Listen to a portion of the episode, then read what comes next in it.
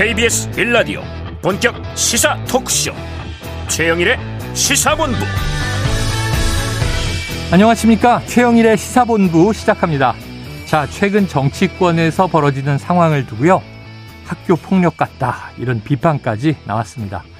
마침 요즘에 이 학교 폭력 이후에 오랜 시간이 흘러 벌어지는 이 복수극을 담은 드라마가 인기를 끌고 있더라고요. 내용을 보면 이 트라우마를 만들고 이 키우게 되면 정말 큰 사단이 일어난다 이런 내용이 담겨 있는데 이 트라우마를 만들고 키우는 정치가 아니라 따뜻한 리더십으로 사람들의 마음을 모으는 그런 정치가 되기를 바래봅니다. 자, 그런데 우리가 시야를 넓혀야 할 사안이 또 있습니다. 이 기시다 일본 총리가요, 나서서 사도광산을 유네스코 세계문화유산에 등재시키려는 외교적 노력이 알려졌죠. 자, 이미 한번 고배를 마셨었는데 이거 다시 살려내려고 하는 겁니다. 그런데 이 조선인 강제 노동의 아픈 역사가 있는 그런 곳입니다. 1,500여 명의 조선인 강제 노동자가 있었고 최근에 이 494명의 명단이 어, 나오기도 했습니다. 자, 윤석열 대통령 오는 주말 해외 순방에 나서는데요. 어, 아랍에미리트를 거쳐서 스위스 다보스 포럼에서 부산 엑스포 유치를 위한 세일즈 외교에도 방점이 찍혀 있다고 합니다. 만약에 유네스코 총장을 만난다면 이 사도광산의 아픈 역사도 알리면 좋겠습니다. 최영일의 시사본부 출발합니다. 네, 1부에서는요, 오늘의 핵심 뉴스를 한입에 정리해드리는 한입뉴스 기다리고 있고요. 2부에는 화제의 인터넷 뉴스를 다뤄보는 스트릿 뉴스 파이터, 그리고 이재호 국민의힘 상임 고문과 함께하는 보수의 품격, 그리고 사건 본부까지 만나보겠습니다. 자, 이제 1월이 벌써 이제 10일하고도 지났는데요. 그래도 새해를 맞아서 청취자 여러분께 저희의 감사의 마음은 계속 전달하겠습니다. 최영일의 시사본부에서 쏘는 커피, 일명 최영일 커피 추첨을 통해서 드리고 있으니까요. 짧은 문자 50원, 긴 문자 100원이 드는 샵 9730으로 문자 보내주시고요. 소중한 청취 의견을 저희가 감사히 받겠습니다. 그리고 1부 마지막에 들려드리는 노래 신청곡이 있죠. 디저트송. 자, 오늘의 디저트송 선정되신 분께는 또 치킨 쿠폰 보내드리고 있으니까요. 많은 참여 부탁드립니다. 최영일의 시사본부 한입뉴스. 네, 오늘의 핵심 뉴스를 한입에 정리해드립니다. 한입 뉴스. 박정호 오마이뉴스 기자 그리고 이봉우 미디어 인권연구소 뭉클 연구원과 시작해 보겠습니다. 두 분 어서 오세요. 네, 안녕하십니까. 아, 박 기자님 어제 네. 취재 나가시느라고 찬 바깥에서 네. 우리 시사본부에 참여를 못 하셨는데 어제 고생을 좀 하셨죠? 네, 어, 밖에 나가 보니까 안이 따뜻하고 좋더라고요. 네, 네. 그런 생각도 들었고 또 현장에 나가니까 어, 정말 이 보수 진영, 어. 진보 진영 이게 나눠져서 집회를 하는 모습들 네네. 이걸 보면서 어, 올해 한 해는 좀 통합, 화합이 좀 어떻게 보면 키워드로 좀 나왔으면 좋겠다 네네. 그런 생각도 했습니다. 참 이게 갈라져서 서로 다른 목소리로 싸우니까 말이죠. 음. 어제 심야까지 이어지더라고요. 네. 자, 그 이야기로 시작을 해보겠습니다. 자, 수원지검 성남지청에서 진행된 더불어민주당 이재명 대표의 성남FC 후원금 의혹 관련 조사. 어젯밤, 어, 12시간 걸렸죠? 그렇습니다.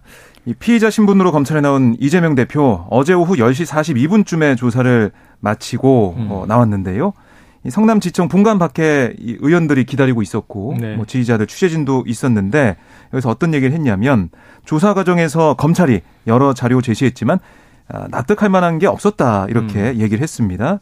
그러면서 어, 이 조사받으러 들어갈 때도 답정 기소다 이런 단어를 썼었는데 네네. 조사받고 나와서도 답은 정해졌고 기소할 게 명백하다. 이렇게 주장을 했어요. 결국 법정에서 진실이 가려질 거다. 이렇게 얘기를 했고, 어, 뭐, 제시한 여러 자료를 봐도 결국에 납득하지 못했던 상황이기 때문에, 아, 법정에서 치열한 공방이 예상된다. 이렇게 볼 수가 있겠습니다. 자, 이 대표 본인은 그 내용을 납득할 수 없지만, 그러니까 이 의혹, 이 혐의를 인정할 수 없지만, 부인하지만, 그래도 기소는 할 것이다. 이렇게 보는 거예요. 네. 자, 그럼 이제 검찰이 어떤 내용을 12시간 가까이 물어봤는지 또 이재명 대표는 어떻게 답변했는지 좀 전해지는 바가 있습니까? 네, 간단하게 다시 한번 혐의 전달해 드리면은 네. 성남시장 재직 시절이던 2014년부터 18년까지 성남FC 구단주이기도 했는데 네. 이재명 대표가 관내 네이버, 두산건설, 차병원 등 기업들에게 용, 토지 용도 변경 또는 용적률 상향 등의 민원을 처리해 주는 대가로 음. 성남 FC에 일종의 이제 후원금을 내도했다. 대가성이 있다. 예. 그래서 어제 검찰은 이재명 대표에게 그러한 부정 청탁이 있었느냐, 그리고 있었다면은 이재명 대표가 어디까지 개입했느냐, 인지는 하고 있었느냐 이런 어. 부분을 물어봤을 것이라고 예상이 됐는데요. 어, 어제부터 오늘 오전까지 나온 언론 보도 어, 몇 가지 정리해 드리면 어, 검찰이 2014년에 위로시, 위례 신도시 사업자인 푸른 위례 프로젝트도 음. 어, 이 실무자가 위로 윗선으로부터 성남 FC에 무조건 5억을 주라는 지시를 받았다는 그 진술을 검찰이 최근에 확보했다 그래요. 네네네. 그래서 이 부분도 위례 신도시 사업자까지 관련된 부분은 아마 이재명 대표에게 물었을 것이다. 음. 그리고 또 한 가지는 이재명 대표가 이제 진술서를 통해서 여러 가지 반박을 했는데 일단 검찰은 대가성이 있다고 보고 있고 네이버 관계자가 아, 최근에 그 성남시로부터 어, 받았던 요구들 네. 이거를 일목요연하게 정리한 문건도 검찰이 확보한 것으로 알려졌는데 어. 이거를 이재명 대표에게 어, 보여주자 이재명 대표가 나는 모르는 일이다. 네. 정진상 실장이 했다는 것이냐. 어, 믿어지지가 않는다. 이런 반응을 보였다. 이런 어. 보도도 나오고 있습니다. 그래요. 그래서 어제 보니까요, 박 기자님. 네. 오전에 한 보도는 검찰 발인 것 같은데 이 여섯 쪽짜리 이제 진술서를 제출하고 서면으로 예, 사실상 묵비 진술 거부를 하고 있다. 네. 이렇게 이제 흘러나온 얘기가 있는데 음. 오후에는 또 민주당 쪽에서 반박을 했어요. 네. 아니다. 적극적으로 답변하고 있다 이런 얘기가 나왔어요. 네. 그러니까 이 서면 진술서를 제출한 건 맞습니다. 네. 이게 A4 용지의 6장 분량인데 이걸 제출했고 근데 이거 제출가 끝난 게 아니라 음. 서면 진술서를 바탕으로 해서 음. 검찰의 질문에 대답했다. 이게 민주당의 얘기거든요. 그러니까 언론 보도를 보면은 서면 진술서 내고 묵비권 아무런 대답 안 하고 있어서 뭐 어, 빨리 끝날 수 있다 이런 얘기가 나왔었는데 네. 그게 아니라는 게 민주당의 주장이었고 음. 뭐 이재명 대표도 성실하게 뭐 대답을 했다 이렇게 좀 전해지고 있는 상황이에요. 네. 네. 그래서 이 너무나 이 검찰과 이재명 대표의 주장이 좀 맞서고 있는 상황이기 때문에 네.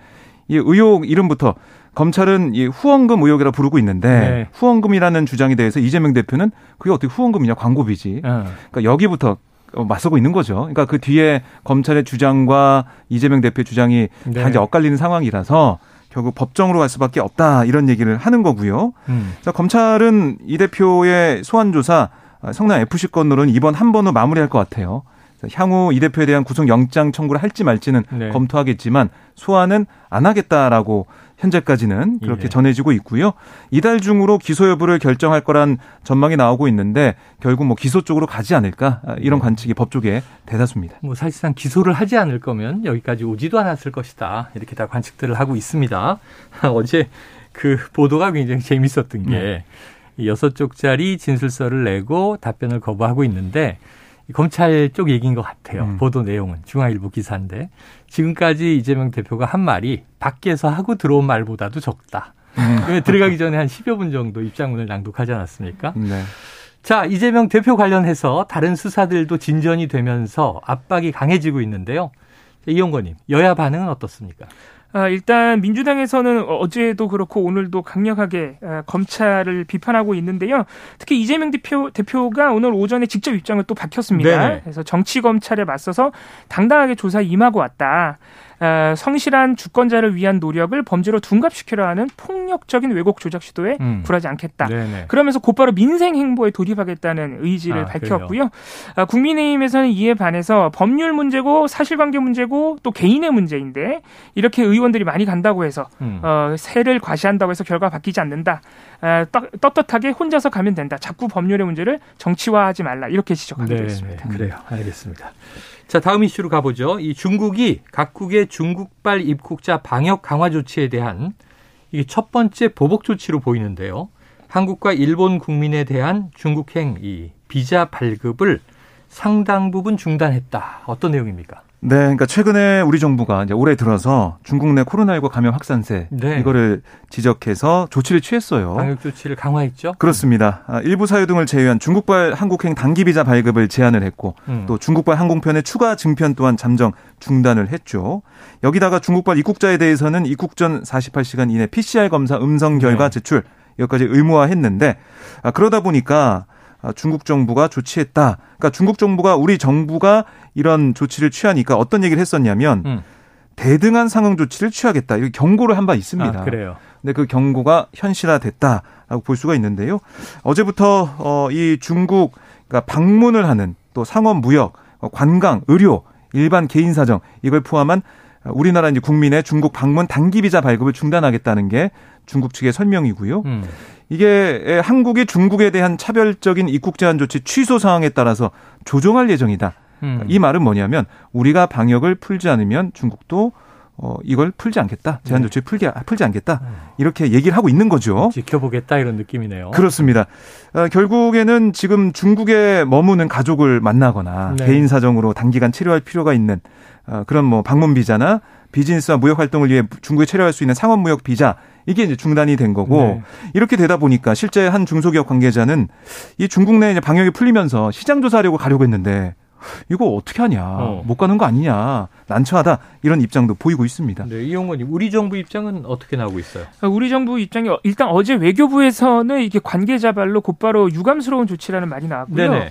어, 계속해서 중국 당국에서 지금 과학적이지도 못하고 객관적이지도 못한 조치라고 한국의 방역 조치를 비판하고 있는데 그래요. 오늘 오전 우리 방대본도 그렇고 어제 외교부도 우리는 충분히 과학적이고 이 점을 설명하기도 했다. 네네. 이러면서 유감을 표명했는데 오늘 오전 한덕수 총리는 또 어, 보복 조치라고 보지는 않는다. 아, 그동안 충분히 소통을 해왔다 이렇게 밝혀서 약간 어허. 지금 온도차가 있기는 묘하네요. 한데 예. 하지만 지금 중국이 사실상 보복 조치라는 거 숨기질 않고 있어요. 아니, 우리 대응 조치를 하겠다 보니까 예. 한국이 이렇게 했기 때문에 저희는 상호주의 원칙에 따라서 네. 대등한 조치를 취한 그렇습니다. 것이다. 그게 좀 완곡하게 표현한 보복 조치 그렇죠. 아니겠습니까? 예. 네. 그래서 어쨌든 간에 소통을 계속 하기로 했다 그러니까 코로나 상황과 더불어서 잘 해결이 되기를 한번 기대해 보겠습니다. 그래요. 네. 근데 뭐 일본도 지금 어떻게 보면 보복 조치를 당하고 있는 상황인데 네네. 이게 방역에 관련된 거잖아요. 그러니까 그렇죠. 우리가 이렇다고 해서 중국 내 코로나 확진자가 증가하는 상황에서 우리의 방역 빗장을 열 수는 없는 거고 네네. 이거 좀 어떻게 잘 풀어 나갈 수 있을지 우리가 좀 설득을 해야 될 것 같아요. 음. 어려운 상황이고 어 그 양성률이 이렇게 높은데 어떻게 하냐. 이거 좀 풀어 나가야 되는 상황입니다. 초기에 양성률이 굉장히 높아졌다가 48시간 이내 음성 그 확인서를 제출받으면서 좀 떨어지고 있고. 네. 근데 그 와중에 이제 또 한 사람이 이제 격리 대상인데 달아났던 일도 있었잖아요. 그렇습니다. 자, 이런 것들에 대해서 좀 합리적으로 서로 이해를 해야 될 것 같습니다. 자, 다음 이슈로 넘어가 보죠. 나경원 전 의원. 지금 전 부위원장입니까? 현 부위원장입니까? 아직 사표가 수리가 안 된 것 같아요. 그러니까 사의를 표했다 정도로 네, 돼 있는 거죠. 네. 표했는데 대통령실에서 뭐 들은 바 없다라는 뭐 공식 입장이 나오다 보니까 들은 바 없다. 근데 네. 또 기자들이 물어보니까 유무선으로 전달했다. 나경원, 대통령실에. 나경원 부위원장 그렇게 또 얘기를 했습니다. 네, 나경원 저출산 고령사회위원회 부위원장입니다. 현재까지. 네. 자, 당대표 출마 여부가 관심인 거예요. 그렇습니다. 그런데 이제 사의를 표했어요. 자, 출마 여부는 밝혔습니까? 어제도 기자들이 나전 의원 집 앞에서 대기 하다가 음. 나전 의원의 목소리를 듣고 어, 이 뭐 기사를 쓰는 모습이 있었는데요. 계속 똑같습니다, 입장은. 음. 어제 밤에도 고심 중이다라는 음. 얘기 했고 오늘도 오전에 서울 동작구 신년 행사 참석을 했는데요. 네네. 신년 인사회에 참석을 했는데 여기서도 전당대 출마 결심을 굳혔느냐 이런 얘기에 아, 지금 윤석열 정부의 성공이 무엇보다 중요한 때다. 아, 이걸 위해 무엇이 중요한지 고민하고 있다. 이렇게 얘기를 했어요. 네네. 그러면서 대한민국의 자유민주주의와 국민의힘 전, 정당 민주주의, 윤석열 정부의 성공 등을 놓고 출마 여부를 고민하고 있다. 아직 출마와 불출마에 대한 고심 중이다. 이렇게만 얘기를 했습니다. 어. 그래서 명확한 얘기는 안 하고 있는데 뭐 설 연휴 전에는 얘기를 하겠죠. 근데 오늘 이 신년 인사회 덕담, 그러니까 마이크를 잡고 하는 인사말에서 예. 또 눈길을 끄는 발언이 있었는데 음. 이렇게 얘기했어요. 제가 그동안 저출산 부위원장을 하느라 동작구 행사에 소홀했다. 근데 알아보니 비상근 자리라 예전에 보니까 국회의원들이 겸직하면서 1년에 몇 번 회의하고 그랬는데 저는 소명감을 가지고 열심히 한다고 동작구 행사 참석에 소홀했다. 이렇게 이 저출산 위원회 그 부위원장 열심히 하느라 상근처럼 일했다. 그렇습니다. 그 얘기를 해서 뭐 과거에 국회의원이 겸직했던 자리 아니냐 이렇게 얘기한 걸로 미뤄볼 때 대통령실이 이거 그만두고 전당대 나와야 되는 거 아니야 이런 얘기를 했었잖아요. 아, 그렇죠. 기류가 여권에서 네. 그런 얘기가 네. 나왔고 그러니까 왜 겸직을 걸고 넘어지냐. 이렇게 좀 풀이가 될 수 있는 아, 해석될 수 음. 있는 해석될 수 있는 아 어려워요. 그런 얘기가 있었어요. 왜 네. 그냥 딱 이 직설화법으로 얘기를 안 하니까 이영권님 제가 여쭤볼게요. 네. 나경원 이제 부위원장 나옵니까?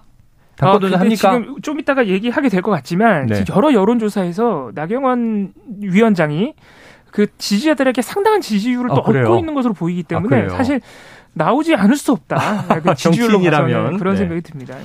그래요. 사실은 이 윤석열 대통령도 검찰총장 시절부터 대권 주자로 이 여론조사가 쭉쭉 높게 나왔잖아요. 그래서 본인은 대선에 도전할 생각이 없어도 이렇게 지지율이 좋으면 그렇습니다. 안 나올 수가 없다 이런 얘기들이 국민이 있었어요. 불렀다, 국민이 불렀다 이런 구호가 실제로 아, 있기도 맞아요. 했었고요. 그런 얘기도 네. 있었죠.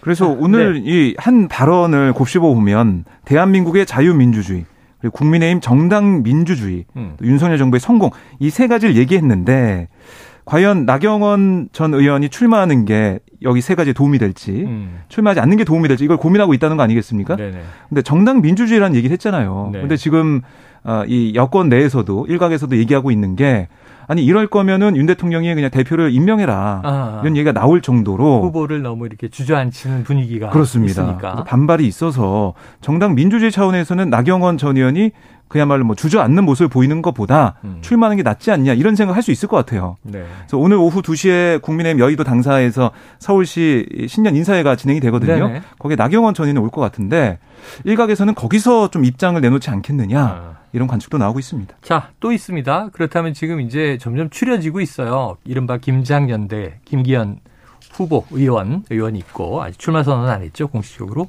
출마를 또 입장 밝힌 안철수 의원이 있고요. 친윤, 범친윤 그룹. 그런데 아주 대표적인 반윤 그룹으로 분류되는 유승민 전 의원 대구를 찾았는데 출마 고심 중인데 어떻게 될까요? 오늘도 출마 고심 중이다 이 얘기를 아, 했습니다. 이 자리에 네. 지난주에 나오셨을 때도 네, 네. 계속 고심 중이신 것 같아요. 음. 그러니까 오늘은 대구 경북 언론인 모임 초청 토론회에 나와서 어, 어떻게 뭐 출마 결정을 했느냐 안 했느냐 거기선 얘기하지 않고 제가 만약 당 대표가 되면 윤심파리 윤핵관에 절대 공천을 주지 않을 거다. 음. 이 얘기를 다시 강조를 했습니다. 그리고 보수 정당이 몰락했던 이유 중에 하나가 친이 그러니까 친박, 친 이명박, 친 박근혜 패거리 싸움 때문인데 음. 이걸 다시 반복하려고 하고 있냐 라고 꼬집기도 했고요.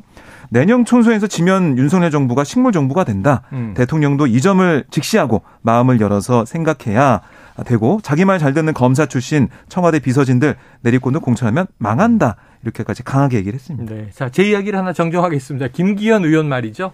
이미 지난달 27일에 출마 선언은 한 상태입니다. 안철수 의원 했고요. 개소식도 했습니다. 네. 김기현은. 네. 아 그래요. 북을 치며 이렇게 개소식을 했죠. 아 그래요. 기억납니다. 네, 네. 그리고 나서 고심 중인 다른 이제 주자들이 많아서 잠시 제가 헷갈렸네요. 자 이영권님 지금 여론은 어떤 상황이에요? 네, 아까 말씀드린 대로 이 나경원 어, 위원장이 예, 예, 만만치 않은 예, 계속해서 1위를 유지하고 있는데 오늘도 여론조사 하나 나왔습니다. 네. 여론조사 전문기관 한길리서치가 쿠키뉴스 의뢰로 지난 1월 7일부터 9일까지 전국 만 18세 이상 1,020명을 대상으로 한 차기 당대표로 누구를 지지하겠느냐라고 네. 물은 여론조사에서 국민의힘 지지층에서 나전 의원이 30.7%로 가장 높았고요. 네. 2위가 김기현 의원 18.8%, 유승민 전 의원이 3위로 14.6%, 음. 안철수 의원이 그 뒤를 이었습니다. 네, 네 이런 결과로 볼 때 제가 아까 말씀드렸다시피 어. 나, 나, 나경원 전 의원이 어, 아무래도 어, 나갈 수밖에 없는 압박을 좀 여론으로부터 받을 것이다. 그래요. 이런 생각도 들고요. 방금 말씀드린 여론조사 자세한 내용은 중앙선거관리위원회 홈페이지 참조하시면 됩니다. 네, 알겠습니다. 그렇습니다. 근데 이게 이제 여론조사가 잘 나오고 있는데 이게 과연 유지가 될 것이냐 그렇습니다. 이게 관건인 음. 것 같아요. 왜냐하면 제주도당에서 당원이 만나는 모임 하는 일정을 뭐 어떻게 보면 오지 말라고 한 거잖아요. 네네네. 그러니까 윤석열 대통령의 이런 의중 담긴 이 부위원장 이 직을 이제 내던진 그 상황이 됐기 때문에 네네. 이게 어떻게 여론에 작용할까? 이게 국민의힘 지지층을 대상으로 한 여론조사 결과니까 이것까지 아마 나경원 전 의원이 좀 보고 있지 않을까. 그래서 당락 여부 못지않게 나경원 전 의원이 변수다라고 얘기하는 게 네. 과연 이제 당심과 윤심은 같은 것이냐, 음. 혹은 좀 차이가 있는 것이냐 이것을 이제 알게 되는 시금석이 나경원 전 의원이 이제 만약 나온다면 네. 얻게 될 이제 표가 되겠죠. 그렇습니다. 그래서 이제 되느냐 안 되느냐 결선 투표 가서 또 이제 어떻게 되느냐 이게 굉장히 음. 좀 변수가 복잡해지고 있어요. 음. 실제로 이런 네. 여론조사가 실제 지금 당원들의 당심, 음. 당원들의 마음을 반영하고 있는 것은 맞냐? 뭐 이런 의심도 네네네. 항상 여론조사는 그런 의심의 대상이기 맞습니다. 때문에 네. 그런 것들도 변수가 또. 자, 우리가 뭐 추이를 주로 본다, 참고만 한다 이런 얘기를 하는데요. 이게 절대적으로 우리가 또 신봉해서는 안 될 것 같습니다. 자, 지금 시간 12시 40분 넘겼고요. 오늘 점심시간 교통 상황을 좀 알아보고 이슈를 이어가도록 하겠습니다. 교통정보센터의 오수미 리포터 나와주세요. 네, 시각 교통정보입니다. 오전 시간대부터 자리하던 정체가 그대로 이어지고 있습니다. 먼저 서해안 고속도로 목포 방향으로는 순산 터널에서 용담 터널 통과하는데 6km 정체입니다. 또 화성 휴게소 일대에서도 서행이고요. 평택 시흥간 고속도로 평택 방향으로는 남한산 부근에서만 속도를 줄입니다. 영동고속도로 강릉 방향 서창부터 월곶까지 밀리다가 반월 터널에서 부곡까지는 무려 9km나 정체의 길이가 길어져 있습니다. 서울 양양고속도로 양양 쪽으로는 남양주 요금소를 앞두고 3km 정체인데 작업의 여파 때문입니다. 천안 논산간 고속도로 천안 방면 남풍새 나들목에서 풍새 요금소까지 밀리고 있고요. 반대 논산 쪽으로도 남풍새부터 차량 터널 통과하는데 속도를 줄입니다. KBS 교통정보센터였습니다.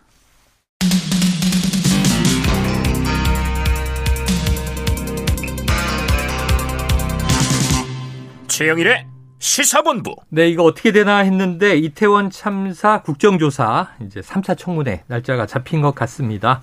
박 기자님, 내일인가요? 그렇습니다. 내일 오후 2시에 열리는데요. 이게 여야가 계속 맞서고 있던 부분이 증인 채택 문제죠. 그다음에 네네. 유족과 뭐 생존자들의 예, 예. 발언 어떻게 할 것이냐 이런 얘기가 계속 오갔었는데요.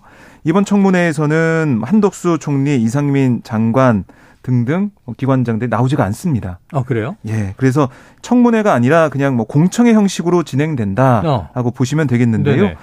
이 유족 8명, 생존자 2명, 이태원 상인 2명이 참석을 해서 네. 각각 7분씩 발언을 해요. 음. 그다음에 의원들의 질의 이거 뭐 참석자 발언이 끝난 다음에 5분씩 진행이 되는데 음. 5분 동안 진행이 되는데 그래서 결국에는 청문회 우리가 봐왔던 그런 형식이 아니라 공청회로 가는 상황이 됐고 여야가 계속 평행선을 달리다 보니까 3차 청문회를 음. 못할 수도 있다 이런 네. 상황에서 타협을 했다. 볼 수가 있겠고요. 아, 어쨌든 국조특위가 내일까지 3차 청문회를 마치게 되면 이제 17일 아, 이 기간 만료를 앞두고 이제 활동 내용을 토대로 한 국정조사 결과 보고서 채택 이 일정만 남겨두게 될 것 같습니다. 아하, 그래요. 참 3차 청문회는 그냥 공청회 수준으로 열리고 그리고 나서 12일이니까 내일이 네. 이 청문회가 끝나면 이제 날짜는 달랑 주말 끼고 5일이 남습니다. 그렇습니다. 그럼 이제 여기서 진상 규명, 음. 뭐 책임자 처벌 문제, 재발 방지책이 다 담긴 내용이 네. 나올 수 있을지 좀 걱정은 되네요. 네, 뭐 지금 내일 모레 그러니까 13일에 특수본이 수사 결과 발표를 한다고 했어요. 네네. 그런데 과연 이 수사가 어, 정말 내실 있게 잘 됐느냐 이런 어, 의문점은 계속 나오고 있거든요. 네. 그래서 오늘 같은 경우도 이태원 참사 유가족 협의회 또 시민대책회의가 특수본이 있는 이 마포청사 경찰청 마포청사 앞에서 음. 기자회견을 열었습니다. 네. 그래서 사전 대비에 미흡했고 참사 발생 대응에도 부실했던 행안부 서울시 경찰청에 대한 수사는 제대로 안 됐다. 왜 이상민 장관, 오세훈 시장 등등을 소환하지 않고 이대로 수사를 끝내려고 하냐? 음. 어, 이거는 받아들일 수 없다라고 또 비판하는 기자회견 열기도 했습니다. 알겠습니다. 사실 수사가 저렇게 미진할 수 있기 때문에 국정조사를 하고 네네. 유족과 생존자가 직접 나오셔서 사실 강력하게 요구했어요. 이상민 장관이나 이런 네네. 윗분들을 직접 만나서 대질해서 좀 질문할 수 있게 해달라. 이게 국정조사의 큰 의미인데 네. 사법 처리하고 별개로 그 기회가 내일 없어졌다는 점이 사실 두고두고 또 아쉬울 것 같습니다. 네. 그래서 결국은 또 정부 여당이 이제 초기에 주장했던 것은 수사 결과를 보고 미진하면 국정조사 조사를 하지 이렇게 동시에 하느냐 그랬는데 사실 이제 뭐 애매하게 이제 좀 오버랩이 그렇습니다. 돼서 동시 진행이 됐는데 국민들의 눈높이에서 보면 이게 수사 결과도 미진하고 국정조사도 미진하고 그럼 이게 뭔가 좀 의미 있는 재발 방지책이 나올 것인가 음. 이런 고민이 이제 남게 될 것 같습니다. 이제 일단 뭐 정부와 국회는요 마지막까지 최선을 다해 주셔야 될 것 같고요. 해가 바뀌었지만 이 참사에 대한 트라우마 아직 우리 사회에 남아 있습니다. 다음 이슈로 가봅니다. 자, 우리 정부가 일제 강점기 강제동원 배상 문제 해결책을 최종 조율하고 있다. 이게 일본 언론의 보도예요? 네, 일본 아사히 신문 보도가 나왔는데요. 이거에 따르면 우리 정부가 그러니까 한국 정부가 내일 강제징용 배상 문제를 논의하는 공개 토론을 열어서 네. 피해자인 원고 측의 의견을 들은 다음에 음. 일본과의 외교 협의를 할 거다. 그래서 해법을 제시할 거란 얘기를 이 아사히 신문이 보도했는데 네. 그러니까 이 한국과 일본의 기업으로부터 자금을 행정안전부사나 일제 강제동원 피해자 지원 재단이 그 자금을 기부 받아 가지고 음. 일본의 피고 기업 대신에 지급하는 방안. 이게 이제 계속 얘기됐던 대위 변제. 그렇습니다. 네. 그 방안으로 갈 거다라는 게 오늘 음. 일본 언론의 보도였습니다. 네네. 이게 어떻게 될지는 모르겠지만 마냥 이렇게 합의가 돼서 이 문제가 일단락이 된다고 하면 과연 우리 이제 국민들이 이해하고 받아들일 수 있겠느냐. 특히 뭐 피해자분들이 받아들일 수 있겠냐. 이런 얘기 나올 것 같아요. 네네. 왜냐하면 일본의 이 강제징용 문제 이게 우리 법원에서 판단을 한 거잖아요. 음. 어, 이거 배상을 해라. 네. 법적은 법적인 문제를 아, 얘기하면서 배상 얘기를 했는데 이게 한국 일본 기업의 자금으로 이거를 보상하는 쪽으로 간다? 음. 이거는 법의 취지에 어긋나는 게 아니냐 이런 지적은 나올 것 같습니다. 네. 심지어 최근에는 예. 일본 사실 일본 쪽에서는 그 피고 기업들, 일본 전범 기업조차 아예 이 기부에 참여를 안 하는 방식을 어. 고수하고 있어요. 일본은 아예 반대하고 있기 때문에 예. 그래서 우리 재단이 그 피해자 지원 재단이 한국 기업의 기부금만으로 네. 어, 대위, 대신 변제하는 방식을 사실 최근에 추진해 왔습니다. 예. 그래서 이런 부분 때문에 피해자가 이게 다 실제로 진행된다고 해도 거부할 가능성도 여전히 네, 남아 있고 네. 내일 공개 토론회를 한다 그러는데 그래서 공개 아. 토론회 피해자분들이 또 마, 말씀을 하신다 그래요. 네. 어, 내일 공개 토론회에서 정부가 피해자 입장을 충분히 고려할 수 있는 기회가 돼야 된다. 뭐 보여주는 형식 말고 이런 예. 어, 지적도 가능할 것으로 보입니다. 자, 이게 답이겠는가? 사실은 이제 유사한 경우가 한 번 있었던 게 2015년에 이제 그 한일 간의 위안부 협정 말이에요. 그것도 재단 만들어서 그렇습니다. 이제 일본이 출연한 돈을 나눠주는 방식으로 했다가 또 음. 위안부 할머니들이 이제 거부한 바가 있죠. 네. 나중에 또 흐지부지 되고 문재인 정부 때는 이 돈 돌려주겠다 했는데 일본은 이제 안 받고 있고 그랬었는데 아, 이거 안타까운 상황입니다. 이게 답을 내야 되는데 음. 답이 아닌 어, 답이 나오면 이게 어느 쪽도 다 일본도 참여하지 않는다면 정말 의미는 없는 것 같아요. 다음 이슈로 가보죠. 자, 통신사입니다. 어, LG U 플러스 지금 18만 명에 달하는 고객 정보가 유출됐다. 이게 어떻게 된 겁니까? 네, 이게 사실 지난 1일에 해커들의 정보 공유 사이트에 음. 올라왔던 내용이에요. 뭐 이름과 생년월일, 전화 정보 같은 정보 목록을 나열하면서 모든 LG U 플러스 사용자의 정보를 갖고 있다. 보유한 정보는 2천만 건이 넘는다. 네. 정보 모두를 구매하는 금액 이게 가상화폐로 6뭐 비트코인 뭐 약 1억 3천만 원을 제시하라 이런 글이 올라온 바가 있거든요. 네네. 그러니까 이걸 먼저 파악한 곳이 한국인터넷진흥원이에요. 예. 그래서 지난 2일에 LG U 플러스에 통보를 했고 어. 뒤늦게 사태 파악에 나선 LG U 플러스 측이 고객 정보 유출된 걸 확인한 겁니다. 네. 그러니까 외부 기관에서 통보하기 전까지 유출 사실 몰랐던 거예요. 모르고 있다가 네. 이번에 알게 됐는데 그런데 어제 이제 홈페이지 공지 사항을 통해서 이 고객 정보가 유출됐다라고 얘기를 한 거잖아요. 네. 시간이 너무 오래 걸렸습니다. 그러네요. 여기에 대한 비판이 나오자 LG U 플러스는 이 불명확한 데이터를 확인하고 고객을 특정하는데 시간이 걸렸다 음. 이렇게 얘기를 하고 있는데 이 정보가 유출된 것도 문제지만 국민들에게 늦게 알린 고객들이 늦게 알린 것도 문제가 있다라는 비판은 피할 수 없을 걸로 보이고요. 이 소중한 정보가 부적절하게 이용될 수 있으니까 유의해 주기 바란다. 이렇게까지 얘기하면서 음. 결국에는 경찰 수사를 통해서 전모가 밝혀져야겠지만은 회사의 대응이 적절했는지 이 부분은 계속 따져 물어야 될 것 같고요. LG 플러스 측은 지금 경찰 사이버 수사대와 한국인터넷진흥원의 수사를 의뢰해서 경찰이 수사를 하고 있는 상황이고 지금 개인 정보 유출된 고객에게 문자 메시지 등을 통해 안내를 하고 있습니다. 또 홈페이지에서도 정보 유출 정보를 조회할 수가 있기 때문에요. 이걸 좀 확인해 보셔야 될 것 같고요. 보상 여부는 조사가 끝난 다음에 검토하겠고 재발 방지 대책을 마련하겠다. 네네. 이렇게 얘기를 하고 있습니다. 자, 이건 지금 이제 저는 뭐 LG 가입자는 아니어서 기사로 보고 지금 확인을 한 건데 날아온 메일이 있어요. 인터파크 인터파크 측에서도 이 개인정보 유출 의심 가능성이 있다. 음. 어제 사과문을 올렸고요. 유출 여부를 확인할 수 있게 해놨더라고요. 확인하고 싶으신 분들은 인터파크 홈페이지 가장 하단에 공지사항을 보면 해당 사과문이 있고 전 이런 메일이 항상 좀 두려운 게 이게 스팸 아니야? 음. 확인하러 갔다가 해킹당하는 그렇죠. 거 아니야? 이런 걱정이 있단 말이에요. 음. 근데 이제 인터파크도 이제 실제로 네. 확인을 한번 해보셔야 될 것 같습니다. 그러니까 뭐 그동안 이 통신사들이 정보 유출 문제에 있어서 많은 경각심을 가져왔다고 했는데 네. 그동안 3대 통신사들이 정보 보호에 얼마나 투자했냐 이걸 좀 봤더니 음. KT 같은 경우는 1,021억, SKT는 627억을 정보 보호에 쏟았다. 이게 2022 정보보호 공시 현황 분석 보고서에 나와 있는 내용이거든요. 네. 근데 LG 플러스는 정보보호에 292억 원만 썼습니다. 아. 그러니까 이 다른 통신사 비교해서는 이 돈 쓴 비용이 그만큼 적었다. 그래서 좀 정보 보호에 소홀했던 거 아니냐 이런 비판도 있습니다. 그래요. 알겠습니다. 자, 다음 이슈로 가보죠. 지금 YTN 민영화 또 TBS에 대한 출연금의 폐지 서울시의회가 결정했죠. 또 MBC 날리면 이른바 이른바 날리면 보도 파문으로 대통령 이제 전용기에도 탑승 배제가 됐고요. 이번 정부에서 유독 언론과의 관계에 이제 논란이 많다 이런 이야기들이 있어 왔죠.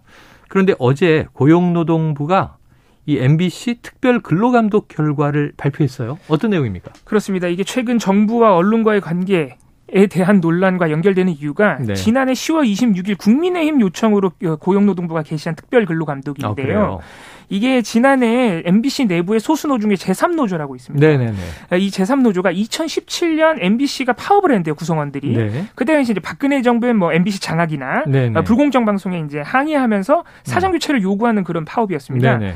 그런데 전혀 최승호 전 사장과 현재 박성재 사장이 그때 파업에 참여하지 않았다는 이유로 기자들 80여 명을 어, 부당하게 인사 처리를 했다. 아. 인사 불이익을 줬다. 그러면서 네네. 이제 고 신고를 했어요. 네. 어, 그런 것들을 살펴보기 위해서 이제 작년에 시작된 이 특별 근로 감독인데 네네.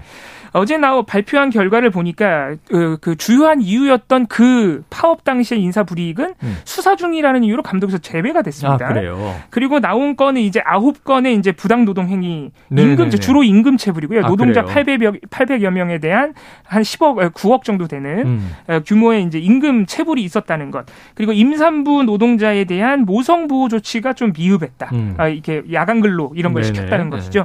이런 부분에 대해서 아홉 건이 총 적발 이 됐고요. 그래서 일단 최승우 전 사장과 박성재 사장을 검찰 송치할 예정이라 그러고 음. 어, 880만 원 정도 과태료도 처분하기로 했습니다. 네, 현 사장과 전 사장을 검찰에 송치한다. 자, 그럼 박 기자님, 네. MBC는 어떤 입장이에요? 네, 그러니까 고의적인 게 아니라 노사합의 이행 또 방송 제작상의 특성 등으로 발생한 사항이다라고 반박을 하고 있고요. 네. 또 하나는 지금 MBC 사장 선임을 앞두고 이런 경찰 수사, 국세청 조사, 국민감사 청구에 의한 감사원 감사에 이어서 이 고용노동부의 특별 근로감독까지 벌이는 거 음. MBC에 대한 전망이적인 정치 공세가 아니라면 쉽게 이해하기 힘들다 네. 이렇게도 주장을 했습니다. 그래요. 알겠습니다. 자, 오늘 뉴스는 여기까지 정리를 해 보죠. 어, 아, 조금 전에 나온 소식인데 요거 전해 드릴게요. 박찬욱 감독의 영화죠. 헤어질 결심이 골든 글러브 시상식에서 할리우드 첫 트로피 도전에 나섰는데 아쉽게 수상이 불발됐다. 자, 비영어 작품상 수상작은 아르헨티나 1985가 선정됐다. 이런 외신이 하나 들어와 있네요. 아 헤어질 결심 참 좋았는데 아쉬움이 있습니다. 오늘 한번 더 봐야겠습니다. 자 한입 뉴스 오늘 여기서 정리합니다. 박정호 기자, 이봉우 연구원 고생하셨습니다. 고맙습니다. 감사합니다. 자 오늘의 디저트송은요. 아 임영웅의 무지개. 청취자 9231님께서 신청을 해주셨습니다. 올해는 여야가 싸우지 말고 희망의 무지갯빛 메시지를 국민들께 보내주시길 바랍니다. 정말 그러길 함께 마음으로 바라면서요. 노래 듣고 저는 입으로 돌아오겠습니다.